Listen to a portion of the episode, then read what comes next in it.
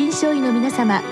入気の論剤のパイオニア恐林製薬がお招きするドクターサロンにどうぞ。今日はお客様に東京女子医科大学附属足立医療センター骨盤底機能再建診療部泌尿器科教授友江光さんをお招きしております。サロンドクターは青い会柏田中病院糖尿病センター長山内俊和さんです。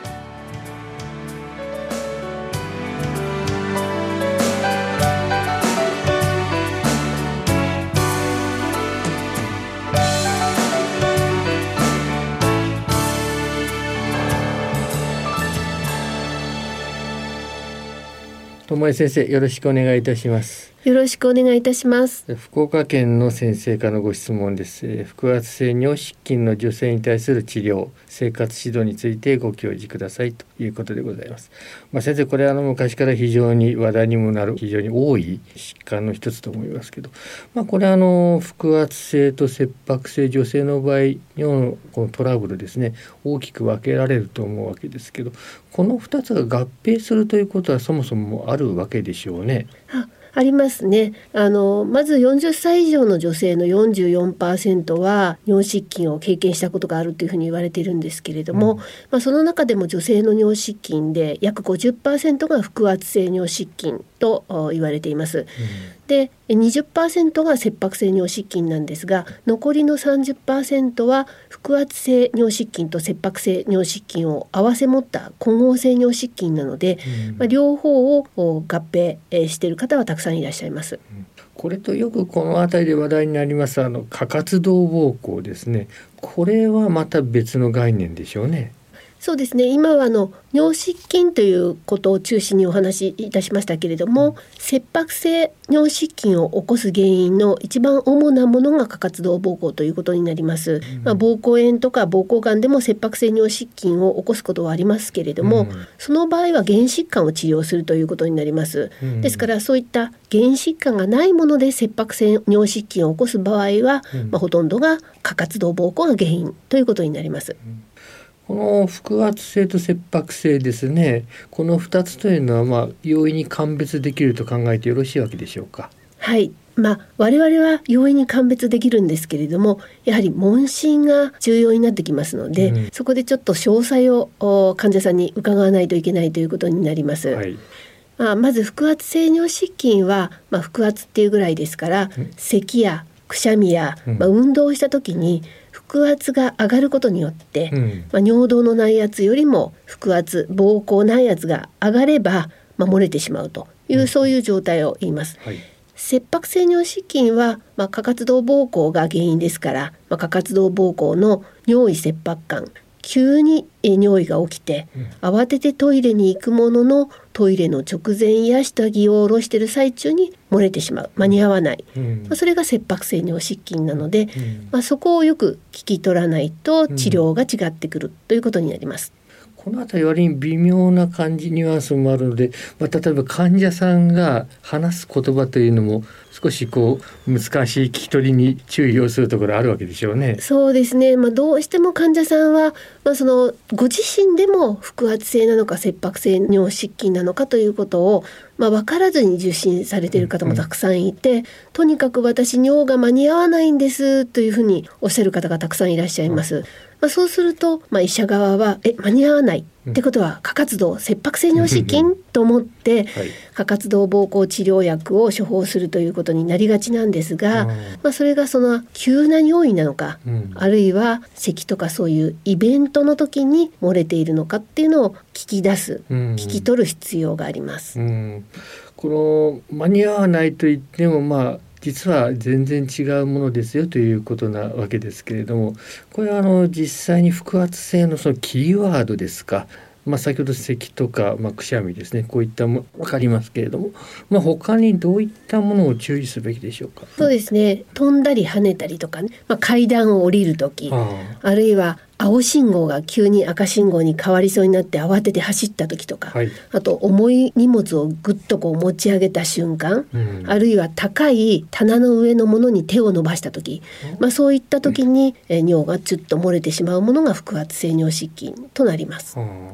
まあ、あのそういったあたりところを細かく聞いていくことで、まあ、大体鑑別ができるという考えてよろしいですね。はい、うんまあ、あのそれ以外にも例えばスポーツなどでそういった瞬間が出てくるかもしれませんがこの辺りいかがでしょうか？そうですね、まあ、あの軽症な方でも、まあ、重症な方でもですけれども、えーまあ、咳やくしゃみでは漏れないけれども走ったりですね。まあ、テニスゴルフ、まあ、あるいはジョギングでもですね、えー、漏れるということがありますし、うん、えー、またもっと重症になってくると走った時はもちろん散歩でちょっと30分ぐらい歩いただけでも漏れると、うん、あとは自分のペースで歩いてる時はそれほど漏れないけれども犬の散歩などをして犬にグッて引っ張られた瞬間に漏れるとか、うん、まあ、いろいろなケースがあると思います。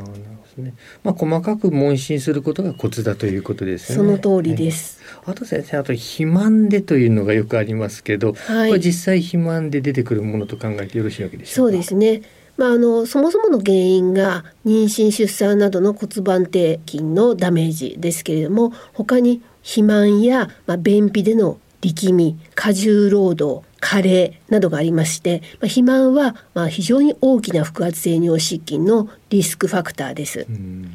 まあ、早速この治療ということでありますけれども、まあ、その前に先生やはりあの治療といっても生活指導を中心とした、まあ、いわゆる訓練ですねこういったものを推奨されていらっしゃいますか？はい、えー、まあ腹圧性尿失禁は特にですね、え骨盤底筋訓練という膣や肛門を収縮させたりリラックスさせたりする、まあ、筋力アップの訓練が重要というふうにえー、されていまして、うん、まあ、実際その3ヶ月ぐらい毎日続けていると、えー、7割ぐらいの人が改善したという実感を得られるというふうなあ、まあ、論文というか報告が多数あります。えー、1日、えー、行う回数としては、まあ、ゆっくりまあ十数秒かけて土や肛門をぎゅっと収縮させ、うん、またゆっくりこうリラックスさせるというようなことを10回行う。これを1セットとしてだいたい1日にその5セットぐらいやると。でまあ、できればそのゆっくりと収縮させたりリラックスさせたりするのに加えてキュッパキュッパとちょっと早めに膣や肛門を動かすというようなこともまあ10回ぐらいこうくっつけてやっていただくとより良いかと思うんですけれども。まあ、その5セットですから50回ですか、うん、をやると、まあ、なかなか大変ではありますけれども、ね、はい、はい、まあ、あのいつでもいいからできる時にやるということでよろしいわけですね。そうですね。まあご自身がやりやすい時間帯を見つけて、うん、まあ出勤の時のまあつり革にねバスに乗ってる電車に乗ってるつり革に捕まりながらとか、あるいは何か電車に座っている時とかですね。うん、あとは寝起き寝る前とか、まあご自身のその生活の中に取り入れて、はい、まあ無理なくやっていくと続けていくということが必要かと思います。まあ、根気よくということですね。根気よくですね。まあ、これ先生絡むかどうかわかりませんけど、これあの尿を我慢するということがよく取り上げられますけど、このあたりいかがなんでしょう？まあ、尿を我慢するというのはあの過活動膀胱や過活動膀胱から来る切迫性尿失禁にはあの有効な方法で、えー、急におしっこが行きたくなっても、えー、すぐに行ってしまうのではなくて少し我慢をしてからトイレに行くようにする。その我慢の時間をだんだん伸ばしていくのが必要ですということで、それはあの膀胱訓練というふうに呼んでいますけれども、まあ、腹圧性尿失禁で、えー、尿意を我慢するという必要はないです。うん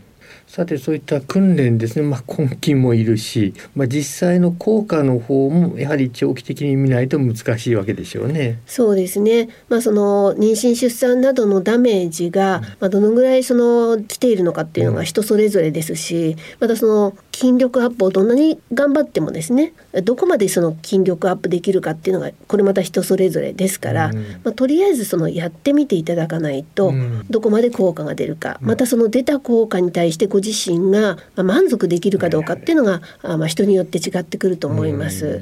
で、まあ、そこでちょっと言い忘れたんですけれども肥満の方はあちょっと減量していただくっていうのも非常にあの有効な治療法なので、まあ、同時にですね骨盤底筋訓練をしながらちょっとお太りになられている方は、まあ、減量もしていただくというのは、まあ、かなりあの有効だと思います。減量効果かなりありと見てよろしいわけですか？はい、減量効果の方が、まあ、むしろその即効性があるかもしれないですね。えー、まあここ半年1年で3キロ太っちゃったっていうような方が、うん、あまあその太ることによって尿失禁が悪化しているということが多いので、うん、元の体重に戻るだけでもですね、元の尿失禁状態に戻るというふうに考えられます。まあ減量に対するこう有力なモチベーションにもなりうるということですね。はい、スタイルも良くなる上に尿漏れも良くなるということで、まあその体重増加が腹圧性尿失禁の誘因になっているという情報をまだご存じない方は、まあ、ぜひその減量していただくっていうのが有効だっていうのをここであの分かっていただけたらいいなと思います。さて先生これ手っ取り早く薬くれという場合はいかがなんでしょうか？いやまああのもちろんあのお薬もあ併用して骨盤底筋訓練等々やっていただくのはいいと思います。まあ、ただあの飲んで治るお薬ではないと対症療法でありますので有効だとしてもまあ、継続する必要が出てくる場合があります。で副作用は非常にあの少なくて指先の震えとかですね。あとは頻脈ですか。少し脈が速くなるという程度なんですが人によって動悸が起きたり吐き気や頭痛ですね。あとは稀に筋力低下や不整脈が出る方がいらっしゃるので、まあ、その場合はすぐやめていただいた方がいいと思います。ただし、まあ、本当に軽症な人には効果がありますけれども、うん、重症な人にはお薬はちょっとなかなか効果は出にくいです、うん、その重症な方に対してはこれはいかがなんでしょう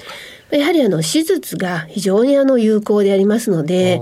えー、まあ、骨盤底筋訓練とかあの飲み薬でもとても追いつかないというような場合は、えー、やはり手術をお勧めします。し、えー、またその重症でなくてもですね、え若い方でもスポーツをしたいというようなあまあ、ゴールがですね運動することというような方の場合は、まあ、手術をされた方が尿漏れが、まあ、なく快適にスポーツができるということになると思います。どうも先生今日はありがとうございました。ありがとうございました。